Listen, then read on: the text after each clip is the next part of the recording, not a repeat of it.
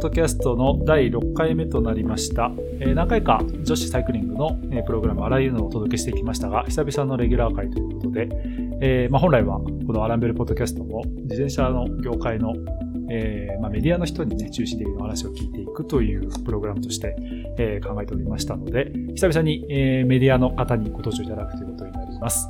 えー機関誌サイクルの編集長でいらっしゃいます、杉谷さんに、えー今回ゲストとして登場いただきます。杉谷さんよろしくお願いします。はい、よろしくお願いします。ご無沙汰しております。大変ご無沙汰をしております。まあ、あの、メール上では、ここ最近は結構、そうですね。はい、こまめにやはい。り取りさせていただいてという形だったんですが、はい。えーまあ、まずちょっと簡単に僕の方から機関誌サイクルの説明をさせていただくと、えーはいおそらくこのアランベルのポッドキャストのリスナーの方で見たことあるよ、手に取ったことあるよという方結構いらっしゃるかなと思うんですが、えー自転車の、まあ、メディアでフリーペーパーなんですよね。はい、そうですね。で、えっ、と、タブロイド版っていうんですかね。あのーはい、新聞の半分サイズですね。半分サイズですね通常のよくある新聞の。はい。で、まあ、フォーマットはまさにその新聞紙っていう形新聞紙うんはい。なっていてという形で、まあ、あの、自転車店ですとか、この辺はまた後でお話も伺っておきますが、結構こう、サイクリングショップだけじゃないような、ね、あの、ユニークなところに、あの、てそうですね。置いてあったりはい。いろいろ設置してあったり置かいただいたりと。はいと。いうところで、まあ、ちょっとこう、いわゆる既存のサイクリングメディアというと、どうしても雑誌であったり、ウェブというところが、あの出てくるんですが、えーそんな中でもちょっと変わった立ち位置のサイクルというところなんですが、えーと、私の説明で何か補足するべきところがあれば、お願いしそうますする人、まあまあ、あの、いっぱいあると合ってます。あ、あり、いっぱいありますけど、まあでもざっくり言うとそんな感じ。まあ自転車のめフリーペーパーなんですけど、そこまでこう、ガチガチに走る方向けっていうよりは、初めて乗る方とか、これから乗り始めようとする方向けに作ってる内容が多いです。うんはい。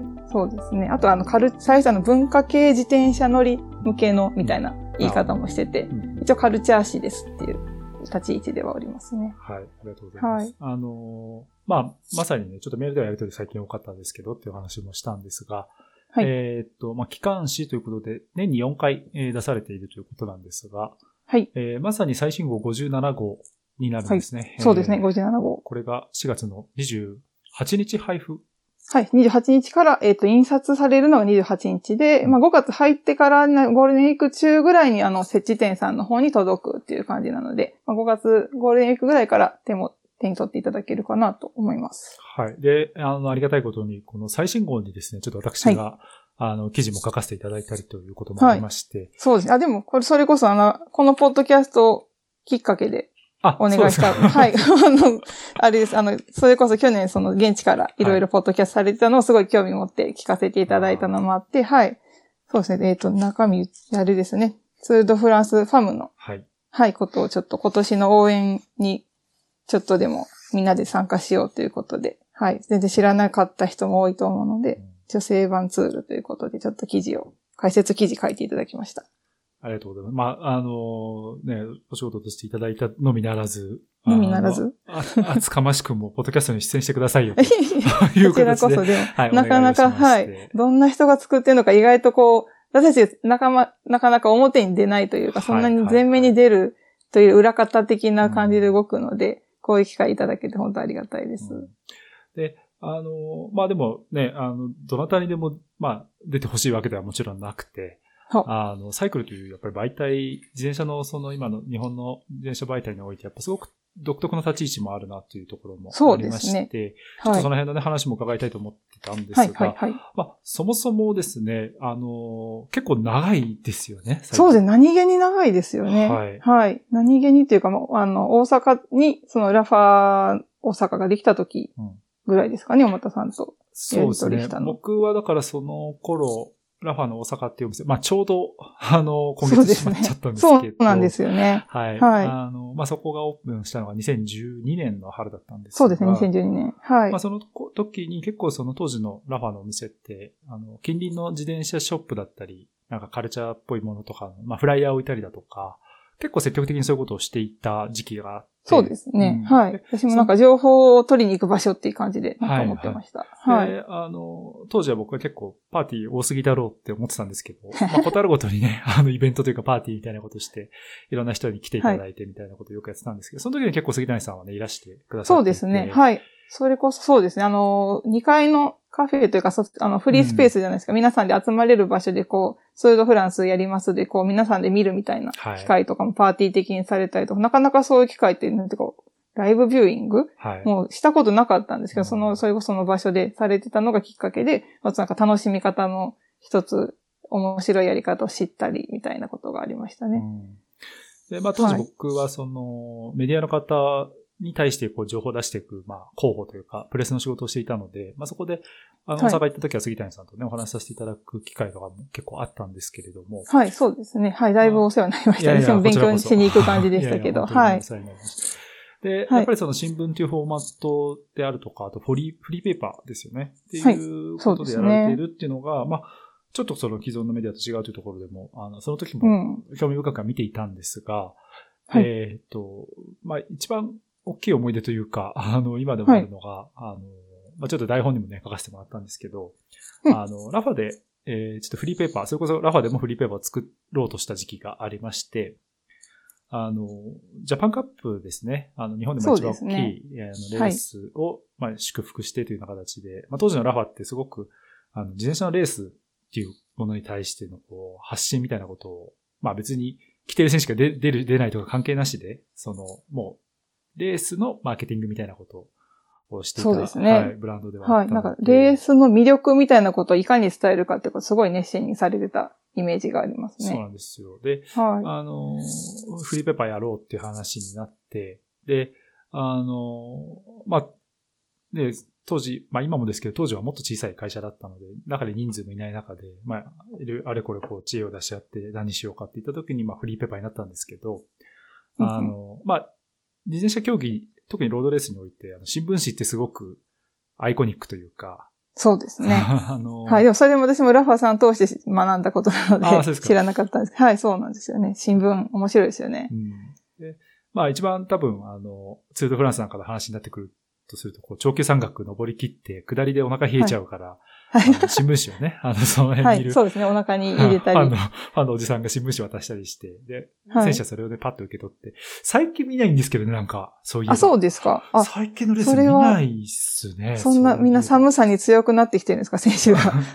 ウェアの性能が上がったか、あ、上がっているか。か、まあ、あ温暖化が進んで、進んで。あんまりツールとか寒い時期じゃなくなっちゃったうんうんうんかもしれないですけど。かもしれない。か、まあまあ、それこそデジタル化が進んでいるのかもですね、フランスでも。そうですね。でも、はいそもそも、そもそもないというね。あの、うんうん新聞が発行されてないそうですね。話もあるかもしれないですけど。いえいえ。はあの、そうで、あの、やっぱ新聞ってアイテムで何かこう、レースを、ロードレースってものを盛り上げようっていうことの着想が入ってきて、よし、じゃあ新聞で作ろうってなったんですけど、い。まあはい。当然新聞なんか作ったことがないわけで、どうしたらいいかなってなったんですけど、その時にあの、大阪でサイクルさんとまあコミュニケーション取らせてもらって、あのうんうん。タブロイド版のね、大きさの、あのフォーマットすごくいいなと思あ、って、ありがとうございます。で、あの、杉谷ささんにね、連絡取らせていただいて、あのなんかね、ちょうどいいんですよね、サイズ感。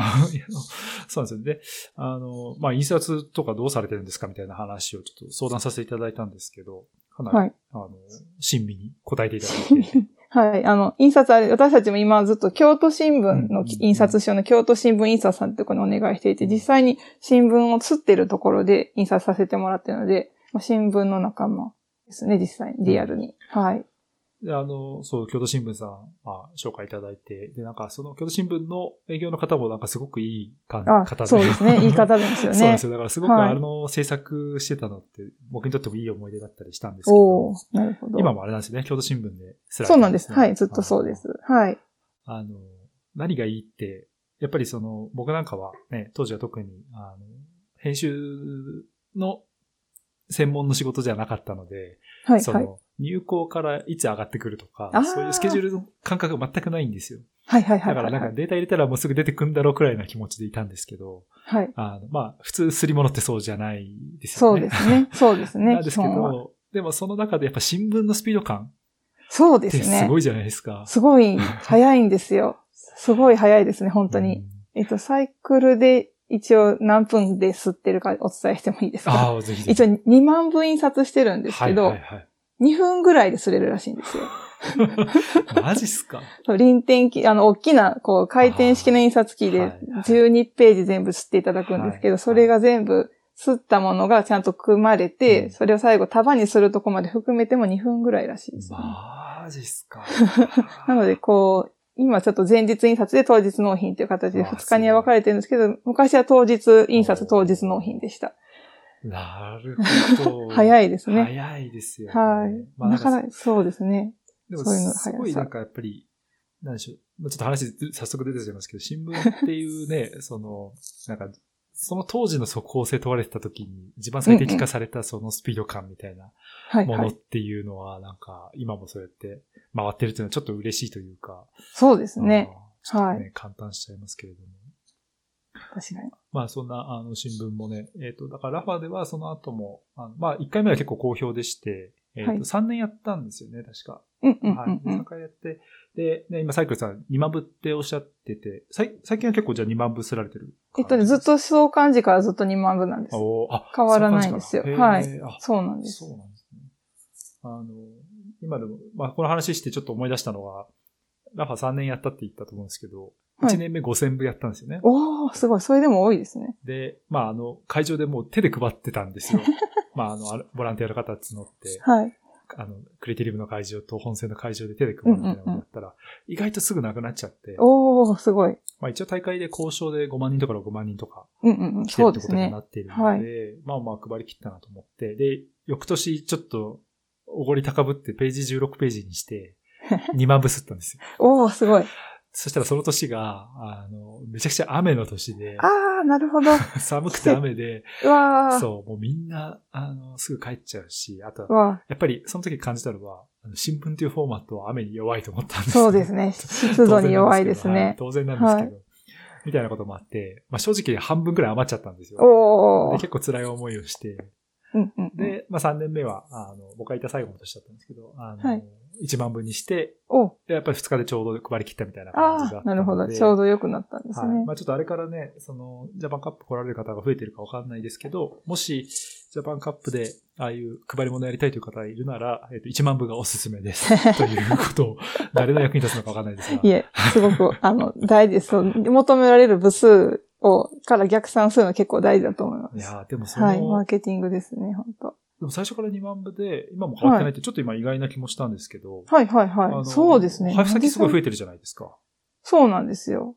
増えてるんですけど、その配布先が増えてても、例えば昔は1件あたり100部とか、ドンって置く、たくさん置かせてもらえるお店にたくさん置い、えっ、と、いろいろ送ってたんですけど、うん今はその、こう、10部ずつを送るっていうの、うん。10部ぐらいですかね。あすごく小部数を送らせてもらって、そのまあ件数増やしたいとか、手に取ってもらえるお店を増やしたいというところにちょっと方向転換途中でしたので、うん。まあその時にこう、今まで多めに配ったところのちょっと部数調整とかをして、なんとかやりくりしてるんですけど、まあまあでも一応ぎ2万部でまだギリギリ収まってますねまあ600部余るかなぐらいです、今ああ、のところ。でもそれすごい、はい結構ほとんどいはいい調整具合というか。そうですね。はい、地味にちょっとずつ調整していってます。ね。まあはい。でも、あのーな、なんて言うんでしょう。ちょっとオブラートに包んだ方がいいのかわかんないんですが、はいはい。あの、雑誌の発行部数って、はい、ああ。もう嘘じゃないですか。そうです 言っね。ちゃうと。そうですね。に対して、新聞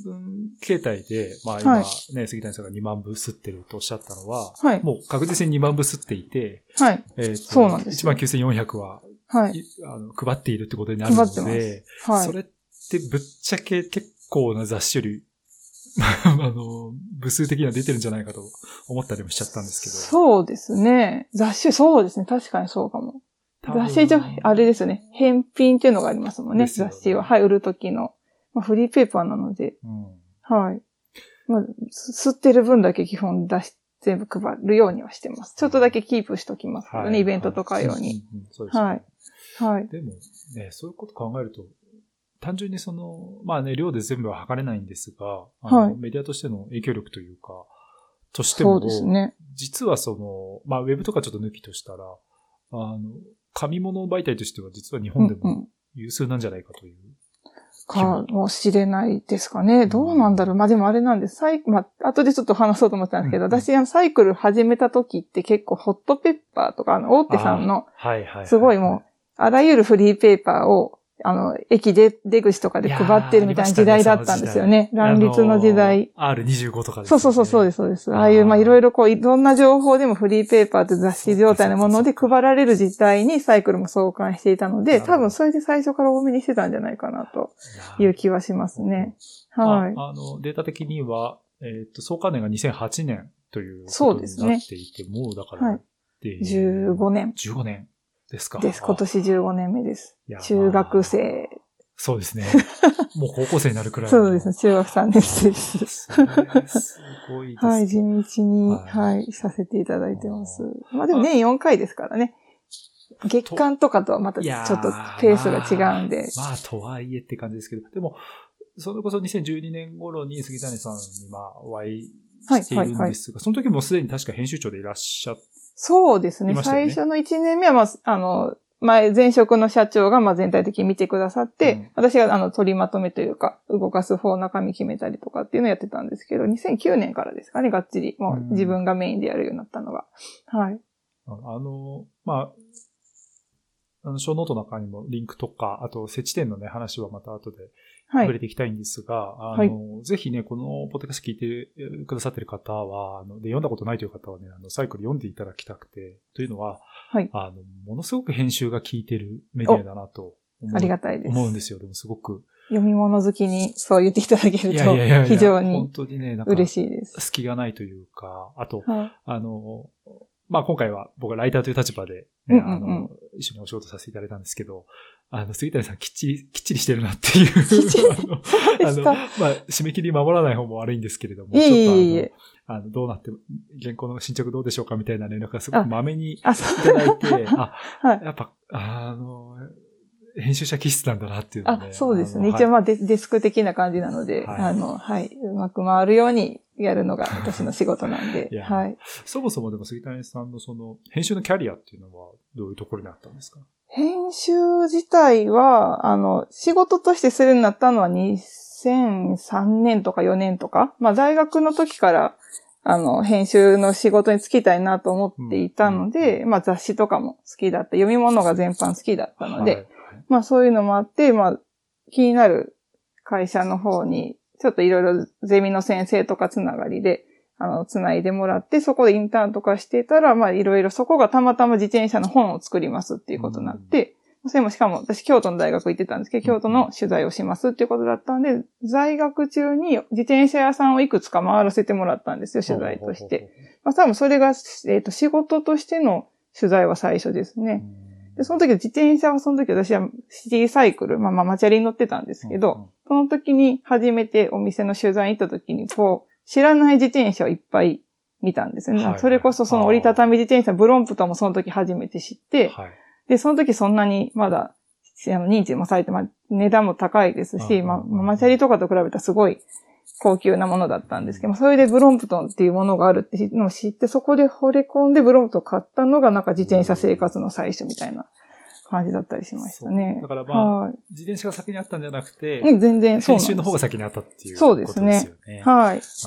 はいなんか、あの、逆のパターンがやっぱり自転車業界多いとは思う。うん自分も、ま、紛れもなくそうなんですけど。そうですね。なんかそう伝えたいことが先にあってから仕事にするみたいな感じですよね。そうですよだからまあはいそれのね、良し悪しみたいなところは、今、まあ、あえて議論はしないですけど。まあまあ、はいあ。の、いいとこ悪いとこもちろんあると思うんですが、はいまあそういう形で始められて、でもね、やっぱりある程度自転車がフィットした、まあ、ブロンプトンが気に入ったっていうのもあったと思うんですはい、けど、はい、はい。あのどうなんでしょう？その時に、じゃあ、まあ、媒体やるみたいな話になって、で、サイクルって今、その、初心者向けとか、ね性向けっていうことを結構ちゃんとはい打ち出してるじゃないですか。そうですね。その辺って、まあ今はいも昔もやっぱり結構じょ情報少ないなとは思うんですけど。ああ、その層の、その層に向けての情報ですよそうですね。はい。っていう、なんかやっぱりちょっと自身の問題意識的なところと重なるほどなったんですか？はい。ああ、そうです。いや、えっ、と、その時私自身もその自転車をママチャリのまだ、まだ乗ってるのはママチャリの時代だったので、うん。まあサイクル始めた時はまだ自転車も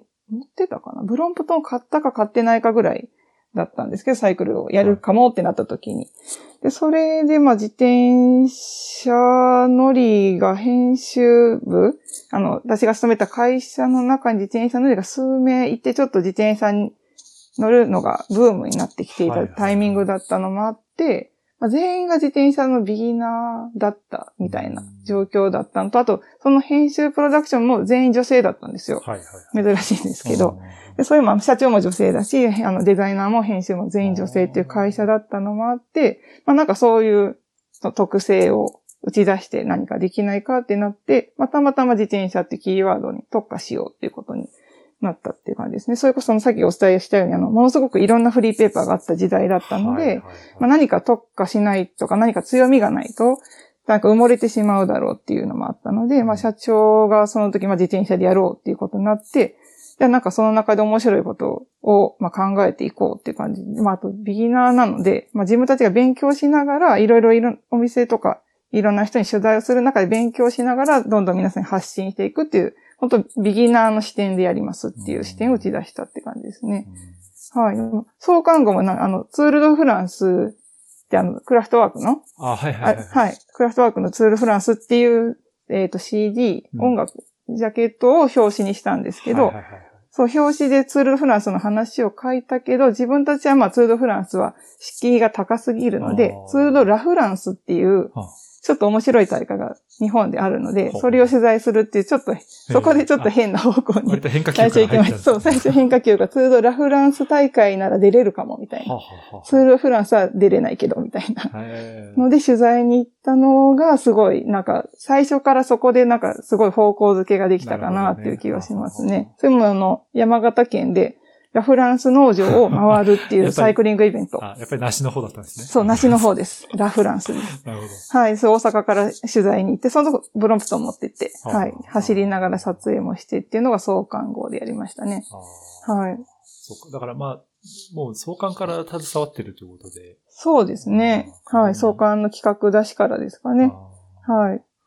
あの、まあ僕が最初にそれこそ手に取って見始めたのは、まあそう2012年前後だったと思うんですけど、当時は結構ね、あの、それこそ創刊号はクラフトワークって話でしたけど、あの、結構そ当時の、あの、一面っていうんですかね、表表紙的な一面ですよね。は結構こうはい。文学的な香りが、そうですね。最初の方は結構、じゃあ最初の方、表紙結構苦戦してたんですよ。こう、借りれるものを、著作権の問題もあって、まあこれならできるって、毎回3案ぐらい撃沈して、うんなんとか決まるみたいなのが、まあ2014年ぐらいまではなんかそんな感じでしたかね。はい、意外と難しかったんですよ、表紙。ああなるほどね。いやで、結構その文学だったり、はいそうですね。小説、映画構とか、ね、渋いなみたいなの結構渋くて、これを 一面に持ってきて、まあね、はい。僕みたいな、こう、文学崩れみたいな人間は喜ぶけど、あの、ね、一般層が、そうですね。あの、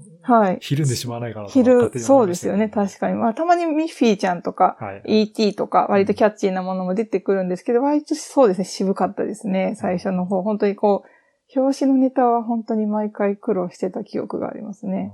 はい。まあね、そのあたりの変遷で、まあ、あの、はい最新号ではね、ちょっとまた取り、初めて取り下ろししたっていう。そうですね、はい、初めて。そうなんです。なんかそういうのなぜやらなかったのかって未だに思うんですけど、ななぜか初めて、15年目にして、初めて取り下ろしをやりましたう。んまあ、はいやっぱ。この15年の間のね、あの、そうですね変化みたいなのが絶対あると思うんですうけど、んうんうん。ちょっと改めてですけど、あの、はいサイクルという、まあ、媒体のはい編集方針というか、ミッションみたいなものがもしあれば、うん、そうでですね。サイクル本当にこう、結構珍しいのが自転車を持ってない人とか、うん自転車に乗り始めてもいない、もう本当に乗ったこともないみたいな人も結構読者さんにいらっしゃるんですよそれ。すごいですよね。そうなんです。なんか好きな、好きだから読むっていうよりも、なんか自転車興味あるなぐらいの人がやっぱり結構多い。でもそういうとこがやっぱり入り口になってほしいっていう思いがあるので、はい。まあ、すあの、乗れない人でも、まあ、年齢問わず誰でも読めますよっていうような、あの、打ち出し方をしているのが特徴かなと思います。自転車持ってなくても OK だし、自転車乗れなくても OK だし、うんそれでも自転車が好きだなって思ってもらえる人が増えたらいいなっていうのが一番大きいところかなと思いますね。あとはまあそうですね。その辺と、あと暮らしの自転車ですかね。こう、割とレースとかイベントとかそういうのを出場するための、こう、機材のこととかテクニックのことって結構雑誌では書かれてたりするんですけど、はいはいそうじゃなくて、こう、暮らしの中で、まあ、暮らしの楽しみの一部として自転車があるぐらいの立ち位置で自転車の魅力を紹介できれば、みたいなことも考えてます。うんはい。あの、やっぱりいわゆる、ね、大手って言い方が正しいのかわかんないですけど、まあ、うんうんその自転車の、まあメディアさん、まあ雑誌だったりウェブで、もう基本的には自転車持ってて、スポーツサイ。クルをね、どう楽しむかとか、レースはいにどう出るか、どうトレーニングするか、はいみた。いなところで、まあ僕の、あの、なんとなく書かせてもらってるところであったり、興味関心も割とそっちに寄ってるんですけど、はい。でも同時に、やっぱり新しく自転車乗る人増やさないと、もう業界が全体としてこう、先細りにしかならないっていう危機感は、はいまあ常にあって。で、それこそなんか僕がラファにいた頃の最後の時期なんかも、かなり初心者の方、自転車乗らない人にメッセージ届けようっていうことはやってたんですけど。やっぱりその、なんですかね、枠組み、既存の枠組み、そのメディアが持ってる枠組みとか、ブランドが持ってる枠組みでやろうとすると、なかなかその、全く今まで接点なかった人に。あの、切り込むきっかけってないんですよ。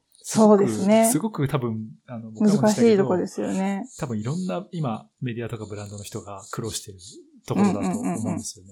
確かに確かに。で、その中でサイクルが、その、読者のね、3割くらいが自転車持ってないとか、そうなん乗っですよ。てないっていう人っていうのが、まあ、ものすごい実はパワフルなあのメディアなんじゃないかなと思ったんですけど、おうありがたい。でもなんか、もしかしたらあれなのかもしれないですね。あのやっぱフリーペーパーっていう媒体だからこそ届く範囲そうだと思います。で、ってことですよね。そうですね。やっぱり。りこう、無料だし、なんか面白そうな雰囲気がするみたいな感じで、こう、出会いでなんか撮ってくださるというか、んなんか目的で撮るってよりもなんか、あ、読んでみたいって、ちょっと一瞬こ気持ちが動いたから、ちょっと手に取るぐらいの人も結構多いと思うんですよね。はい、そういう、なんか偶然の出会いみたいなのをやっぱ増やしたいという思いがあって、やっぱ設置点の数はどんどん増やしたいということで、今も頑張っているところなんですけど、はい。まあ、あのね、設置の話ちょっと先ほども触れかけましたけど、はいはいはいこの辺も聞いていきたいんですが、あ、はい。あの、やっぱり自転車店に置いちゃうと、自転車店に来てる人は少なからずね、自転車に乗っているか、まあ、買おうと思って来てる人なので、はい。まあ、あんまりそのね、自転車乗ったことないみたいなところの層とは違うと思うんですけど、うんうんうん。やっぱり結構、結構面白いとこに置かれてるじゃないですか。そうですね。結構変わってますよね。自転車の媒体なのに置いてるお店が美容院とあか、あと、なんだろう、映画館もね、結構多いんですよあいいね。ですね。はい。あと図書館、本とか、本屋さん、レコード屋さん、あと服屋さんも結構ありますね。はいはいはいあまあ飲食店とかはね、もちろん自転車好きの方がされてるとことか、まあ自転車の目的地になるところとか、あとあれですかね、えっ、と、宿泊施設、うん。あの、ホテルの、あの、室内に置いてくださるところとかも、はい、あったりしますしね、客室内とか。はい。なので、こう、読み物としてあると、なんかちょっと、読者の方との、なんか、出会いが、面白い場所みたいなところに置いてくださってるイメージがあります。はい。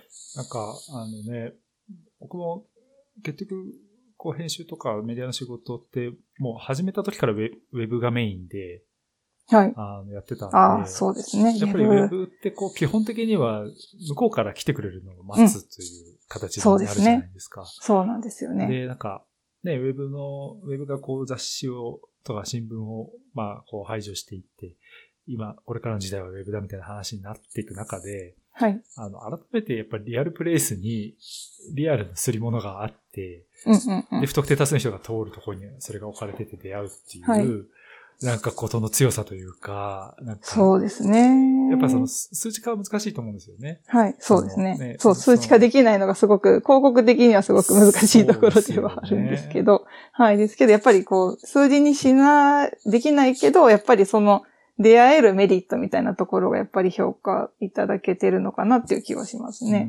うんはい。その辺は、まあちょっとね、あの、デリケートな話題になるかもしれないんですけど、はいやっぱフリーペーパーのマネタイズって、はい。すごく気になるというか、ああ、うん、あのそうですねどうされてるのかなって。まあ基本的には、えっ、と、はい広告というか出稿いそうですね。ただいて基るもので。本的にはというか全部広告ですね。は。い。なので、こう、サイクルの紙面のところに広告枠っていうのが各ページにあるんですけども、んその中に、あの、その枠の中で、あの、自分、自社のものをアピールされたりとか、する広告主さんのおかげでサイクルが成り立っています。あの割と営業とかもされるんですか、営業はしますけれども、まあ、基本的にもなんか年間で、1年間契約っていう形でどんどん更新で出してくださるところはほとんどなので新規でっていうところはね意外と年に、あ、でも今年1回1社入れ替わったりとかはありましたけど、はいはい。はい、あの、なんか日々のこう、それこそサイクルの取材する中で、うんあの、つながりができた会社さんとかにお声かけしたりとかいうような、うん。まあソフトな営業ですかね。ガチガチにこう営業で回って、あの、広告枠取ってくるっていうよりは、はい。なんか日々のこう、取材の中でお声かけしたりとか、お声かけいただくことの方が多いかもしれないです。なるほど。まはい。あ、あの、メディア運営してる身としては割と理想的なうんうん。そうです 形だね。と思うんですが、はいあの、まだあれですか、広告の入る余地はあるんですか、ちなみに？そうですね。あります。あ、あるんですね。あります。じゃあ、それはまあ、我こそはというところ。我こそ、まあね一応最新号の中に広告募集中枠を一つちょっと作ったのがあるので、はい、そこにあの金額とか、あの書いてます一応サイクルのウェブサイトにも書いてますけど、ははいい、あの、いつでも受付はしておりあます。なるほどまはあ、あの、まあ、そ僕もそれ拝見させていただいてて、い。はい。まあ正直結構安いなと思ったんですそうよ、なんですよ。そうなんですよ。はい。そう、なので。でもあの、ちょっとこの4月から少し値上げしたんですけどああ、そうですか。15年間でも値上げ一度もしなかったそ。れもすごいです。老舗の、いやいやいやいや。老舗のそう、なんか、感はい、飲食店、定食屋みたいな感じですよ ね。はい。なんか最初の時から結構お手頃な感じに設定を、あの、そこの金額設定は私はしてなくて、あの、前職の社長がしてたので、はいはい、私が決めたところじゃないですけど、まあ、社長はもともとそのフリーペーパーの専門で、それこそもうずっとされてた方なので、まあ、大阪のカカルチャー誌ずっとされてた方だったりするので、その辺の金額の、なんていうか、この辺だったら、あの、皆さんがお声かけしたり入りやすいかなっていうところで設定したんだと思うんですけど、、はい、そうですね。まあ、あと関西のフリーペーパーだしっていうのもあるのかもしれないですね。はい、もともと最初がこう関西の情報に結構特化してしてたので、そうでしたね。まあはい。なので、東京とかとまた金、なんか感覚が若干違うのかもしれないですけど、はいですです。なるほど。まあ、あの、客観的に見てて、そのさっきね、言ったような、こう、はいぐ偶然の出会いみたいなところとか、まあちょっと数字化しづらい部分ですけど、はいそのユーザーの属性的に、はい。まあ自転車エントリー層、エントリー依然層みたいなところを、以前そう。まあ、つかめる。で、まあ年に4回出る。っていううん広告としては、まあ金額はかなりお求めやすいなっていうのは、まあ正直ちょっと感じていたところで、はいあの、まあ仮にですけど、今さっきあの、はい10 12ページで刷られてるって言ってたじゃないですか。あ、じあの、ページ数ですよね。ははいい。あれは、えっ、と、多分次増やすとしたら16になっちゃうと思うんですけど。そうなんですよ。そうなんです。で、僕もあの、ラファのその、タブロイド新聞、ああ、そこそこそこ。2万部吸った時16でやったんですけど、まあ結構大変でしたけど、はい。あの、ページ数増やしていくみたいな、なんか方向性とかはあったりするんですか？いやー、今のところその、中身、今でも結構あれですよ。文字数がね、毎回すごく多いんですよ。あ。の、全部を通しで読むのを、あの、毎回すり上がる直前に、はいはいあの、最終チェックで全部もう一回読み直すんですけど、1ページから最後の12ページまで一文字ずつ全部はい細かく見ていくんですけど、それ読むの3時間半とかかかるんでいや、すよねか。かりますよね。なので普通にこうパラッと読むには多分サラサラ読めると思うんですけど、じっくり帳読んじゃうとやっぱ3時間とか、あの、チェックするからちょっとね、読み方普通の読者の方と違うかもしれないですけど、いはいはいや、12ページでもそれぐらいかかるので、16ページになるとどうなるんだろう、みたいな。ちょっと遠い目になっちゃうのと、あと送料の問題がありますね。厚みが出ちゃうので、はい。で、その送るところの、今10部送ってるところが多分、いや、メール便って、あの、一番安く送れる郵便のがあります。厚厚みがね、多分16だと超えちゃうと思うんですよね。はい。っていうのもあって、そのお届けできる部数とかにも影響してくるので、おそらく12のまま当分いくかな。あ一応、創刊の時は8ページだったんですけど、はいはいはいはい、途中からこう、い載せたい情報が増えてきて、16、12ページになりました。はい。あの、送料の話も出ましたけど、はい。あの、ね、取り扱い、設置点が、まあ、全国にめちゃくちゃ1000 1000点超えてるみたいな。1050行きましたね、最近。はい。ありがたいこと。やっと1000件超えることができて。その発送作業みたいなのはどうやってるんですか？発送作業は、初期は自分たちで全部詰めて送ってたんですけど、そう、件数を増やすのを私が独立した時に、このサイクル発行事業を受け継いだんですけど、うんもうそのタイミングで、えっ、と、一度、DM 発送業者さんっていうのに、ちょっと、あの、部数が少ないものに関しては、そういうところに件数が多いものを出した方が、発送量も抑えられるみたいなのがあって、はいはいそういうところにちょっと今は、ほぼ8割ぐらいが DM 発送業者さんから。出してますね。うんで、それ以外の大大きな、例えば200部送るとか、50部送るとか、ちょっと大口のところとかは自分たちで今も発送作業してます。うんはい。まあ、そのね、こそ、業者さん使えば抑えられるみたいな話だとしても、結構発送費の占める割合そうってですよねコスト的にはかかると思います、そうですね。だいぶ上がりりましたしね。ははい。なので今制作費の3分の1が発送費ですね。ああ、そうですか。はい。そうなんですよ。はあ。まあままあまあっすね、かかっていますねなるほど。あ、はい。そうそうなんです、そうなんです。まあでもその分お届けできるとことかを読者の方が手に取れる場所もやっぱり増えてるので、うんまあそこはもう、なんとか高いとか低いとかじゃないんですけど、はい。そうか。いや、なんか、去年、あの、僕も、その、ポッドキャストから派生した、あの、ツールドフランスで撮った写真で、ちょっとあ小冊子をそうですね作って、はい、作られてましたよねそうなん。です。で、まあ、もちろん自分一人編集部というか、はい、はい、はい。あの、まあ、印刷から上がってきたものの発送とか全部自分で手作業でやあ、ってたんですけ。ど、なるほど。手間もかかるし、まあ、案外そのコストがかかるんですよね、発送って。そうですよね。もでそうなんですよね。ちりつもで、そうんの、あれなんですね。封筒もかかるし、中にお手紙入れるならお手紙もかかるし、ラベルとかね、いろいろありますよね。はい。今その辺カウントしてるところです。あの、発送作業が間もなくなので。そうですよね。はい。最新号の。最新号の、はい。そんな話をした後で恐縮なんですが、あの、はいまあ、とはいえ、うちのお店で置きたいよとか、うちのスペースで置きたいよみたいなリクエストというのは、はい随時受け付けているあ、いつでも、はあい。そうですね。10部、一応、毎号10部までは、えっ、と、無料でお送りしているので、うんあの、自転車屋さんだけじゃなくて、どこ、どんなところでも、あの、置けますよっていうところがあったサイクルのお問い合わせフォームから、おお声かけいただけたらお届けできます。うんまあ、はいね、ドコモが10って、あの、希望するわけじゃないかもしれませんけど、今1000まあそうですね、一応。応。もしね、はい2000とかいっちゃうと、そこが10希望するともうそれで2万本入ってちゃう。そうですね。その時は多分部数をちょっと、ええあの、増やすと思いますけど、はい。そうですね。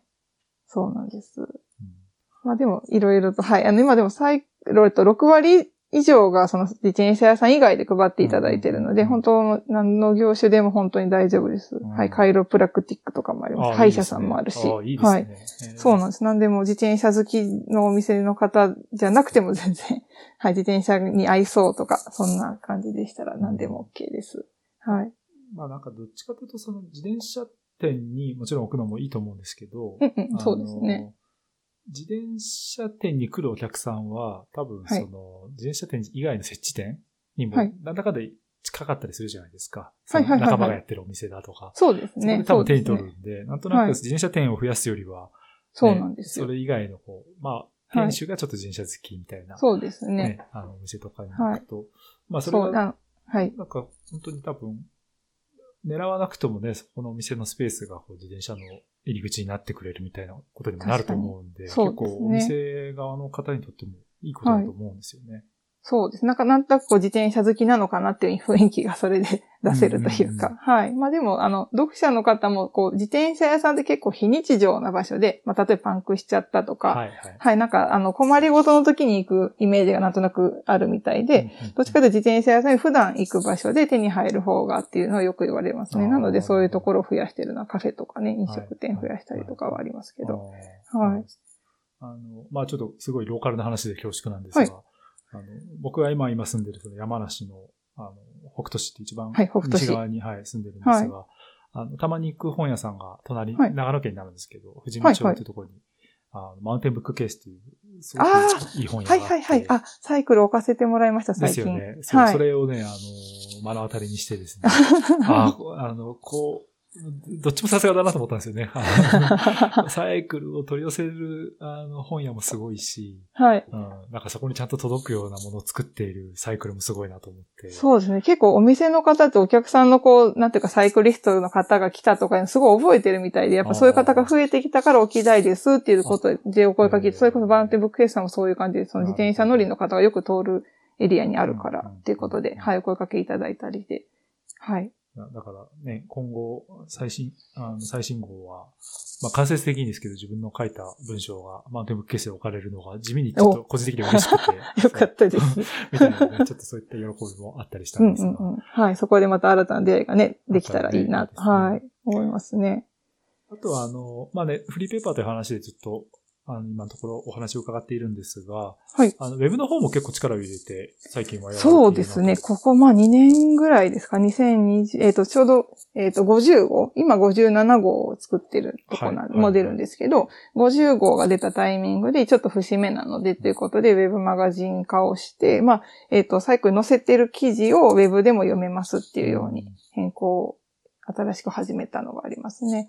はい。ウェブとこうね、あの、タブロイドの紙面との、なんかこう、情報発信の仕方なのか、受け手の違いなのか、何かしら違いとかって感じますか？えっ、ー、とね、読者の方の年齢層がウェブの方が圧倒的に若いんですね。なんかじ20歳ぐらい若返るんですよ。そう、サイクル、まあ、読者の方が、私たちも、まあ、15年やってるので、15歳、なんていうか、上がってるじゃないですか。まあ、昔から読んでいる方もそうです。し、まあ、途中から入られた方も、やっぱその分、ちょっとずつ年齢重ねてる方もいるんですけど、ウェブはやっぱり検索とか、それこそインスタグラムとかから、あの、入ってきてくださるので、こう、なんか、あの、フレッシュな感じがありますね。はい。ただ、基本あれですよね、はい、その、紙面の方のコンテンツの切り出し、はい、そうですね。一応全部載せてますね。はい。切り出しというか、はい。えっ、と、ウェブにちょっと最適化しの変更とかしたりするんですか？あ、ウェブの方に、あの、紙面で載せきれなかった写真はウェブで多めに載せたりとかはありますね。なるほど。はい。まあでもレイアウトがやっぱり全然違うので、こう新聞で読みやすいレイアウトにしてサイクルのフリーペーパー作ってるんですけど、ウェブの方はウェブで読みやすいようにフォーマット変えたりとかしていますので、うん、はい、その辺もちょっと受け取り方も若干、紙面、紙とウェブでは違うのかなと思いますね、うん、読者の方の。はい。なんか個人的にちょっと、あの、不思議に思ったのは、あの、はい。やっぱり、紙の場合はね、その、その場に、現場にいれば、まあ、手に取るみたいな話で、さっきそのウェブは自分から情報取りに行かないと出会いがないっていう、はい、あの情報の受け手からしたらね、あの、はいはいはい、はい、っていうことがあったと思うんですけど、はい、あのそれこそその紙面でやられてるようなコンテンツの内容とかがうまくこう、検索とかに引っかかってきて、たどり着いてるイメージなんですか？そうですね。結構検索でその、上位に来るものって結構キーワードがはっきりしてるものが多くって、例えばその、えっ、ー、と、京都のガンウェルさんっていう、自転車のメーカーが、そういう競輪とかに強いメーカーさんなんですけど、そちらのとこで、あの、ピストバイクの試乗させてもらった記事があったんですけど、それがたまたまそう、ガンウェルさんがそのウェブサイトが、その、すごく詳しいサイトがないので、サイクルの記事を検索してくださって、そこから入ってくださった方がすごく多かったりとか、まあ、そういうピンポイントでこれっていうので検索された方が多いかったイメージがありますね。はい。結構なんかその辺の、はい、まあ、リアル、物体でこう配布しているってでは見えてこないこうトレンドというか、ね、そうですね。はい。読者のこう欲しい情報みたいなのがやっぱウェブが見えてくるっていう意味で、そうですね。やるっていうのは、ね、こういう、はい。このキーワードで調べるのか、みたいなことがね、やっぱり、やっぱり紙面作っていってもわからないことが、うん、なんか響く言葉が違うんだな、みたいなのを感じたりとかしますけどね。うん、はい。あの、まあね、その辺の話にちょっと近いかもしれないんですが、はい。あの結構、最近のメディまあ、特にウェブ、まあメディアってなかなかウェブをもう抜きにして語れないところが、うんうんうん、まあこのポッドキャストであったりもそうですけど、はい、あの、しちゃってると思うんですけど、まあやっぱりウェブのいいところってその、受け手側と一応こう、まあちょっと格好好きですけど、まあ直接つながれるっていうところがあると思っていて、うんうんうん、で、まあ今こう、うまくやられてるメディアって結構こう読者の、とのコミュニティとか、はい、まあなんかうまくこう抱え込むような、あの、形っていうのが目立つなと思ってるんですけど。そうですね。やっぱりこう、まあ今ね、ウェブもやられてますけど、はい、あの、フリーペーパーで置くっていう時に、はい。なんかそのコミュニ、読者とのコミュニケーションというか、コミュニティビルディングなのかわかんないんですけど、その情報の受け手とのなんかこう接点とかって、なんかどう、どうやって持つのかな？そうですね。サイクルでその読者の方と触れ合うというか、接点があるのがイベントごとですかね、そのサイクルモードとかに出展させてもらったりとか、マルシェイベントに出展したりとかいう時に、あの、その場でお会いした方とお話ししたりとかするぐらいしか今のところなくて、うん、あとはたまたま、私たちが、えっ、ー、と、サイクルをお届けに行ったお店で出会った方とかと喋ったり、まあ、たまたま行ったお店で出会った方とかにお渡ししたりとか、そういうたまたまの出会いしかないかもしれないですね。なんかそこまでコミュニティがあるっていうわけでもなく、そういう場もまだ作れてなかったりしますね。うん、はい、ちょっとその辺結構サイクルも課題で、なんかちゃんとファン作りというか、ファンの方同士も交流できて、自分たちとも交流できてっていう、うんなんかそういう場作りが、やっぱりできていった方がいいのかなっていうのはちょっと感じていて、はい。ああの、まあね、こメディア運営で、まあ、結局そこにつながってくる話って、そうですね。あのなんでしょう。まあ、最近のそれもトレンドなのかもしれないですけど、あまりこう広告だけに頼らずに、まあ読者の方から直接、うんはい。まああの、サポート費用いただいてはい運営するっていう流れも、特にまあ。ちょっとサイクルの規模だとね、あの、難しいとこかもしれないですけど、小さはいいサイズの缶のメディアの場合は結構そういう運営の仕方も最近目立つなと思ってるんですが、はい。あの、サまあ先だってね、サポータープログラム始めらはいれていて、。そうなんです。はい。そう、最新号で初めて告知するんですけど、はい。サポータープログラムと一つ始めさせてもらおうと思っていて、うんあの、サイクルの活動を応援する、どなんていうか協賛金っていう形で皆さんから、あの、いただく形にするんですけど、あの、サイクル広告枠のところで基本的に自転車の、あの、自転車関連のメーカーさんとか店舗さんがほとんどで、まあ、ほとんど100%そうなんですけど、はいはい。じゃないところでもサイクル置かせてもらったりとかもしてたりで、自転車のことに興味があるけど、まあ、サイクルにもっと関わりたいけど、なんか方法ないですかっていうことをよくお声かけいただいたりとかしてたので、そういう方の、こう、受け口というか、あの、こちらもちゃんと受け入れ体制作りたいなっていうことで、サポーター制度も、法人も個人もどちらもいけます。っていうものを、ちょっと始めてみようかなとうん思います。はい。それでちょっとイベントとかもね、いずれできたらいいなと思うんです。けど、今のところそういう迷子をお届けす。る、あの、会員プログラムみたいなのをちょっと始めてみて、まあどういう感じで展開できるかを皆さんと考えていけたらなと思っているところです。うんうんうんいいですね。はいでも、あの、うんある意味でね、こう、いや、協力したいですよって言ってくださってる方たちなので、はいすごく話が、そうなんであの、しやすいというかね、あの、盛り上がるのは間違いないす。と思うので、盛り上がってほしい。はい。ね、だからそういう交流の場みたいなものは、その場自体がこうサポータープログラムをやる理由になったりもするかなと、ねうんうんうん思いますので、そうですね。はいはい。まああのサイクル見ていただいてね、あの、興味あるという方、あと、やっぱりこう、すごくいいことだと思ってて、読者の人が自分が好きな媒体を直接サポートできる形って、うんうんうん。サイクルの場合は特に購入できないんで、そうなんフリーペーパー。なので。はい。いつも売り物がないって言って言ってます。そうですよね。売り物がない T シャツとかも作ったことないし、はい、はいグッズもないので、はい。そうなんですよ。なのでね、ちょっとそういった、あの、ところは、まあ、あの、メディアの、まあ、今、今っぽいメディアのあり方という意味でもね、ちょっと今後も注目したいなと思って、えー、見ています。で、まあ、そんなサイクルなんですが、えーっと、まあ、数年前までの感じだとね、大阪にの、なんかちょっとクラシックな、あれですよね、建物の中に編集がありましたよね。一、回お邪魔したと思うんですけど。はい。あの、シャンデリアあるところですか、はい。あの、あ、ああの、長屋のとこですか？長屋の方ですね。はい、僕行ったあ、長屋の方ですよね。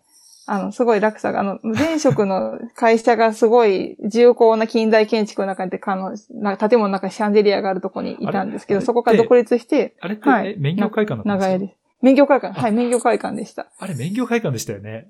いや、はいそうなんですよ毎回メールの署名で免許会館ってあるの見て、はい。すごいとこに。はい、リアルに免許会館にいたんですけど、はい、重要文化財の中で仕事してました。ではい。でそこから独立して、はいはいはい引っ越して、事務所を構えた場所が大阪の中津っていうエリアで、まあはい大阪駅の少し北側の、はい。すぐ近くに淀川っていう大きな川が流れてるところなんですけど、すごい下町なところで、多分、太田さん来てくださった時も本当に三軒長屋で隣で洗濯物が干されてるよそうんな。そんな感じでした。はいそうです。ところでしてたんですけど、今最近あの辺りすごい開発がすごいされていて、それこそ梅北っていうエリアが近いのでは、ははなんとか中津も梅台になろうとしてるような動きがあど。って、おしゃれに。あの、はい、おしゃれになろうとまあその辺のあの、土地代とか借りる家賃とかもすごい値上がりとかもあって、いろいろ街の動きもあるエリアなんですけど、今なんでそこの事務所はもうクローズして、えっ、と、大阪の編集部、えっ、と、会社の本拠地があるところを一応本社にしてて、うんうん一応、しまなみから今私移住したのうで、んはい。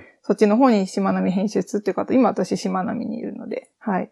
しまなみから繋いでいます。まあ、2箇所です、ね。おおそらく間違いなく、はい。自転車やってなかったら、しまなみに移住してないですよね。そう、杉言って谷ないです。してないですねだいぶ人生が。あ人生が、そうです。ね。の、はい。多分その自転車に乗る距離って多分大阪に住んでる時はまあそんなに長多くなかったんです。もう子供を育ててるタイミングだったので、今まで子供育ててますよ。年間に走る距離が5倍とか6倍になってて、大阪時代の乗る距離が増えました。乗って楽しいですからね、やっぱり朝15分だけとか走ったりとかもしてますし、今月もまあ、しょぼしょぼですけど、200キロ走るのを頑張ったりとか、ね、はい、ちょっとずつしたりとかしてますね。やっぱ走る人多いですからね、なんかそれですごい、あの、モチベーションも上がるというか、いろんな人とも交流できるし、はい、すごくいい環境だなと思ってます。あの、ね、紙面の中でも、杉谷さんのその、はい島暮らしっていうんですか？はい、島暮らし、島ですね。紹介、はい、紹介記事も、のページもあったりなんかして、はい。あの、面白く拝見してますけど、はい、あれですよね、尾道だけど、要は、はい、本土側っていう言い方していいのかわかんないですけど。あ、そうそう、あ本州側ですね。本州側。本州側といえば OK です。本土側。本土側、本州側じゃなくて、じゃなくて、離島っていうか島の方なんですね。そうですね。はい。最初の尾道の駅がある方から渡って最初の島の向島っていうところに住んでるんですけど、なので、駅の方に行くのに毎回都線に乗らないといけない。そうか。新幹線乗るのに船に乗る。そう、乗るのに船のに、はい。最初フェリー乗ってからの JR 乗り換えてからの新幹線です。なるはい。明日、まさしく明日そのルートで大阪に。なるほど。はい。行くんです。まあでもすごい、なんか船に乗るってすごいリセットになりますね。なんかあのモーター音と、ちょっと、なんか自分の速度で動けなくなるので、なんか一回委ねる感じがすごいリセットな感じになっていいですよ。なるほど。そか。はい。あの、しまなみ海道で、じゃあ、四国側から行った時に、最後に通る島ってことになるんですか、はい、そういうことですね。はい、そうです。尾道が目前の最後の島ですね。あ、なるほど。はい。はい。あの、あれですよね、その、サイクルの最新号のそのページ見てちょっと。あ、そうですね。はい、最初の方に入れてます、はい、気づいたんですけど、あれですよね。あの、はい、元産経サイクリストの編集長の沢野さんのアイスクリーム屋さんも同じ島にある。はい。同じ島に。なんですよね。私が住んでるのが東側なんですけど、はいはい、あの、沢野さんのつぶたサンクってアイスクリーム屋さんは西側の西海岸の、それこそあのブルーラインがある側にありますね。最初、最近その一周サイクリングロード引かれたので、一応全島にわたって、あの、青いブルーラインはあるんですけど、もともと、あの、ブルーラインがあった側にありますね。すごい、大賑わい。あ、そう、そうらしいですね。いや、なんかその、はい、ね、共通の知人もいっぱいいるんで、結構島に行った知人が、やっぱりアイスクリーム食べに行ってて、はい、うんうんうん、美味しいし、サウさんが、なんか、東京行った時よりも生き生きとしてるみたいな話をしてて。なるほど。いいね、はい。東京時代を知らないので、あれですけど、本当に、あの、皆さん、そういう話をよく聞きますね。はい。もうやっぱ生き生きすると思いますよ。いろいろ自転車も乗れるし、いろんな人ともそう、なんか交流できるし。ね、はい。まあ、あの、ちょっとあれですけど、沢野さんというのは、あの、産経サイクリストという、今はちょっと YouTube だけになってるのかな？あの、一時期。そうなんですか？はい。一時期は、あの、ウェブのメディアとしてね、本当に。あ、そうですね。はい。大きいメディアだったんですが、はい。まあ、そういったメディアの、あの、編集長やられていた方だったんですが、うん、えっ、と、島根海道に移住されて、はい。アイスクリーム屋というね、なんか新しいキャリアを始められたっていうのは、結構、業界の中では話題になってたんですけど。あの、この間も、あの、柑橘を山ほど持っている姿を拝見しました。全然、新聞じゃなくて柑橘っていう。はい。それもそれで、なんか、島らしいかなと思ったりします。いいすね、はい。新聞屋さんから柑橘屋さんにっていう感じもね、はい、ありますけど。柑橘屋さんじゃない、柑橘屋さんじゃないですけど、アイスクリーム屋さん。アイスクリーム屋さん、ね。はい。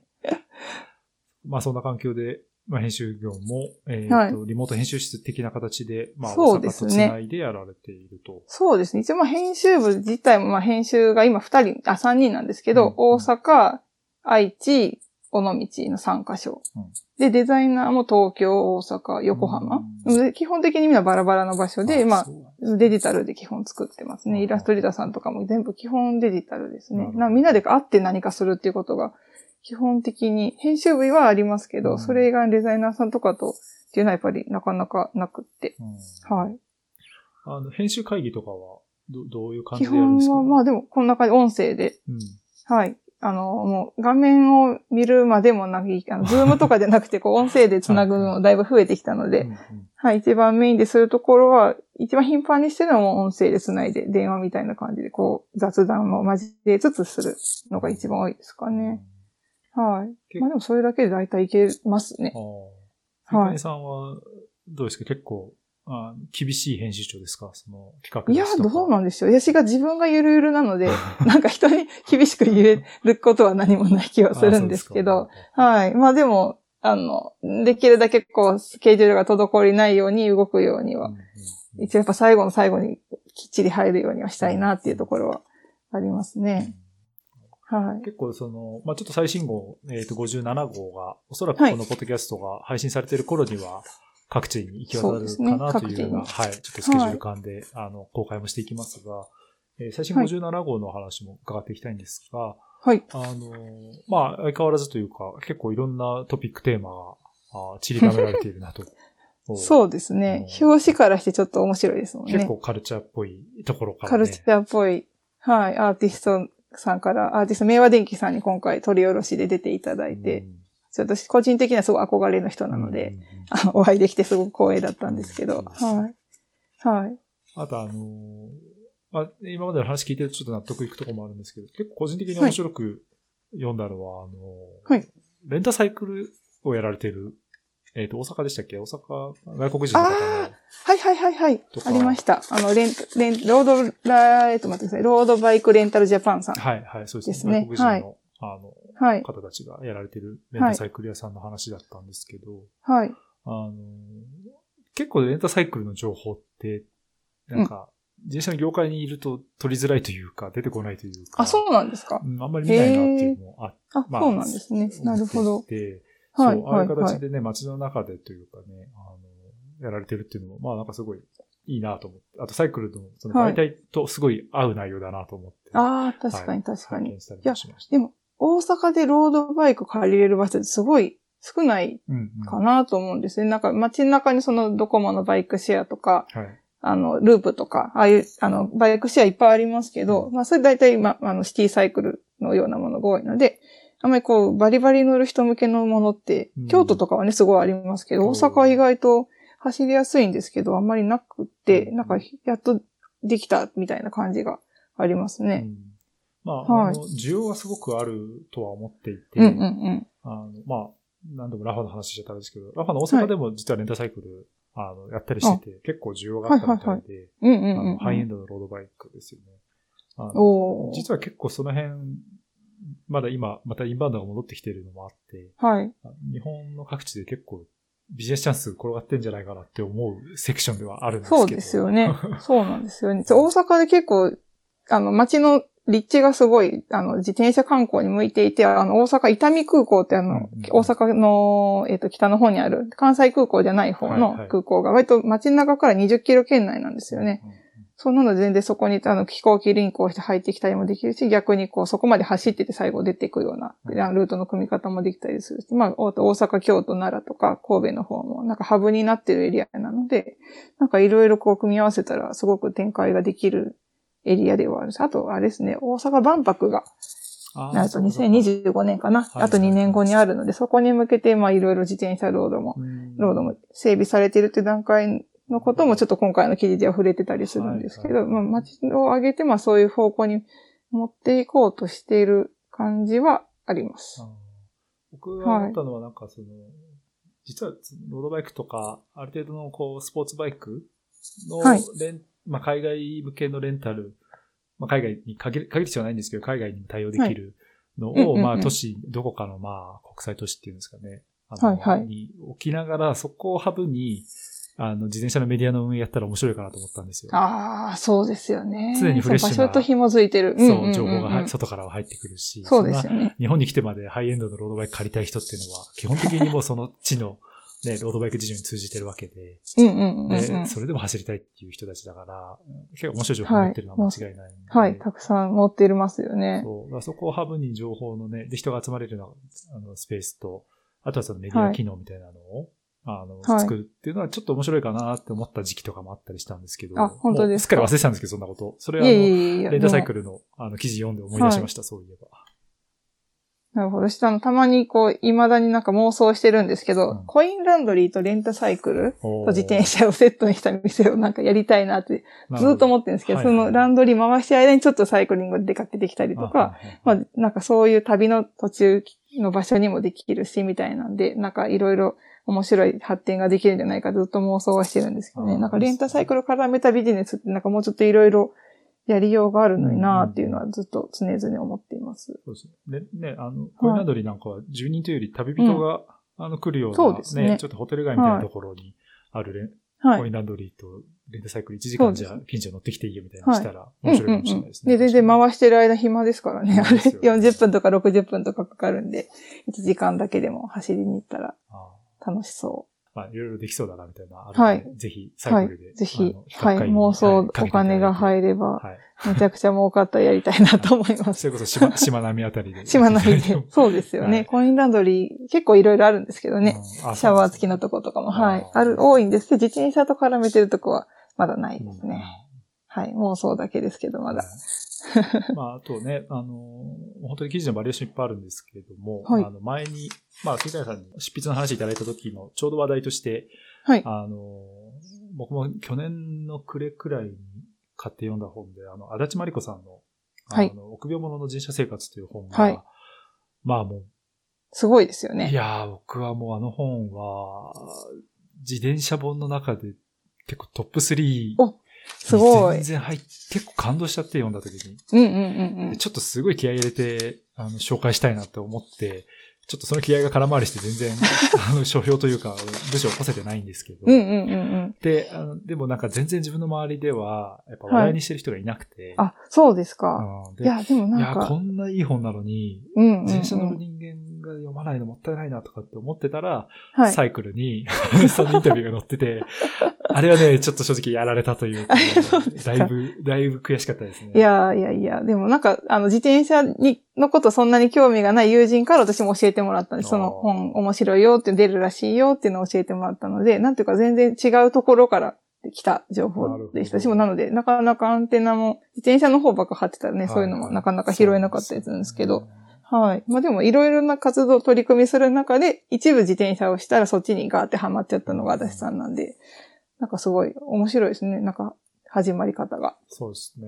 まあ、はいその本もね、すごくこう、一人の自転車乗りに、全く自転車乗らなかった人うんが一人の自転車乗りになる過程を、まあ、描かれてるんですけど、はいなんていうかこう、いろんなレベルの違いは多分あると思うんですけど、誰でも感じるようなことを、すごく叙情的な文章と、そうですね素直な筆致っていうんですかね。もう、はいまあもう結構あれはやら、やられましたね。やられちゃいましたね。読んだ後。本当すごい本だなと思って。はいそしたらその足立さんの、まあ、インタビューはね、前後サイクル載ってましたけど。はい、そうですね。えっと、連載が今後、連載がね、はいちょっと始まるということで。そうですね。一応前後編の2回なんですけど、なんかすごい弱虫ペダルがものすごい好きみたいで、うん足立さんが。はい。で、私も弱虫ペダルそこまで、あの、どっぷりは入ったことがないので、あの、そこまでハマる理由が知りたいなと思って、なんか弱ペ弱虫ペダルのエッセイ書いてもらえますかってお願いしたら、もう、あの、喜んでってことで、あそうなんでお声かけ、あの、はい、即答いただいて、最初にあの、インタビューの時にも、あの、そういう話が出てて、もうそこのパートがすごく長くなりそうだったんで、インタビューでだいぶ割愛したんですけどもうその熱い思いをその時にたくさん聞かせていただいて、これはもうなんかひ、もうまとめて書いていただいた方がいいなと思って。はい。でもすごい面白い、うん。なんか読み方、読み方がなんか違いますよね、こう。ね。スポーツ、スポコンものだけじゃないみたいなところの、なんか感じ方が、すごいフレッシュな感じで。う。ん。まあ、あの、はイラストも描かれるあ方なので、そうですね。そのイラストもね、あの、連載載せられていて、すごく優しいイラストで、まあ、それも含めてね、いいなと思いましたけど。はい。イラスト全然スポ、スポコンっていうか、あの、そうですね。弱ペダ感は全然ないんですけど、そこから自分がどう感化されたかみたいなところがすごくいい風景とともに描かれて、確か逗子、鎌倉かな？そのエリアの、えっ、と、イラストを描いたっていうう、ね。最初乗り始めて行ったエリアはい。が確か鎌倉っていうことだったんで、なんかその景色と思いを重ねたイラストが描かれててすごくうん面白いですね。あのはいその本の中でもね、あの、足立さんが結構か活動されている、あの、本屋の、あはいえっと生活綴り方ですかね。はい、鈴方さん。はい。にはやっぱり、あの、サイクルも置かれているっていうのも、あの、あ設置最初、足立さんか。ら、あ、足立、さん足立さんがあの、はい、あのーてたまにこう、店番で入られてたりとかするので、、その時に配りますよって言ってくださって。うんはいい。いですね。そうなんです。うん。というね、まそう、あ、でも、ず綴り方さんをされてるあのー出版社はいはい。もう、あの、三輪車さんっていう名前なんです。自転車の三輪車。はい。それもなんかその、ロゴとか、その、社社名の由来とかもすごく深い、面白い会社さんだったりとか、なんか横浜面白いなと思って。そうですね。はい、見てます。はい。あの、まあ、関東取材とかはもしね、あるときは、はい。ぜひ、はいぜひ。山梨なんで、そんなに関東関東してないですけど、いやいやいやいや、こっちから見たら基本関東です。なんかうまいことジョインして、ね、一緒に取材とかできたら嬉しいなと思いますがそうですね。はい。まあ、あのーどうしてもね、話が盛り上がって長くなりがちという、ガチ。あの、はい私大丈夫ですか？のなんかポッドキャストオーバーしてるような。いつも 長いって言われるんで、ちょっと本当もっと、はい。もっとね、いろいろお話を伺いたいんですが、えっ、と、そろそろ締めの方にも入っていきたいんですが、えっ、と、まあ、最新号も出るというところもありますが、何かこう、はい告知的なものなどもあれば、ぜひ、このタイミングで。告知的なところは、まあ、サイクルとしてやっぱりサポーター制度を始めたことをちょっと皆さんに知っていただきたいなっていうので、なんかもし思いを寄せてくださる方がもしいらっしゃったら、ぜひ、あの、参加いただいて一緒にサイクルの活動を盛り上げていただけたらいいなと感じています。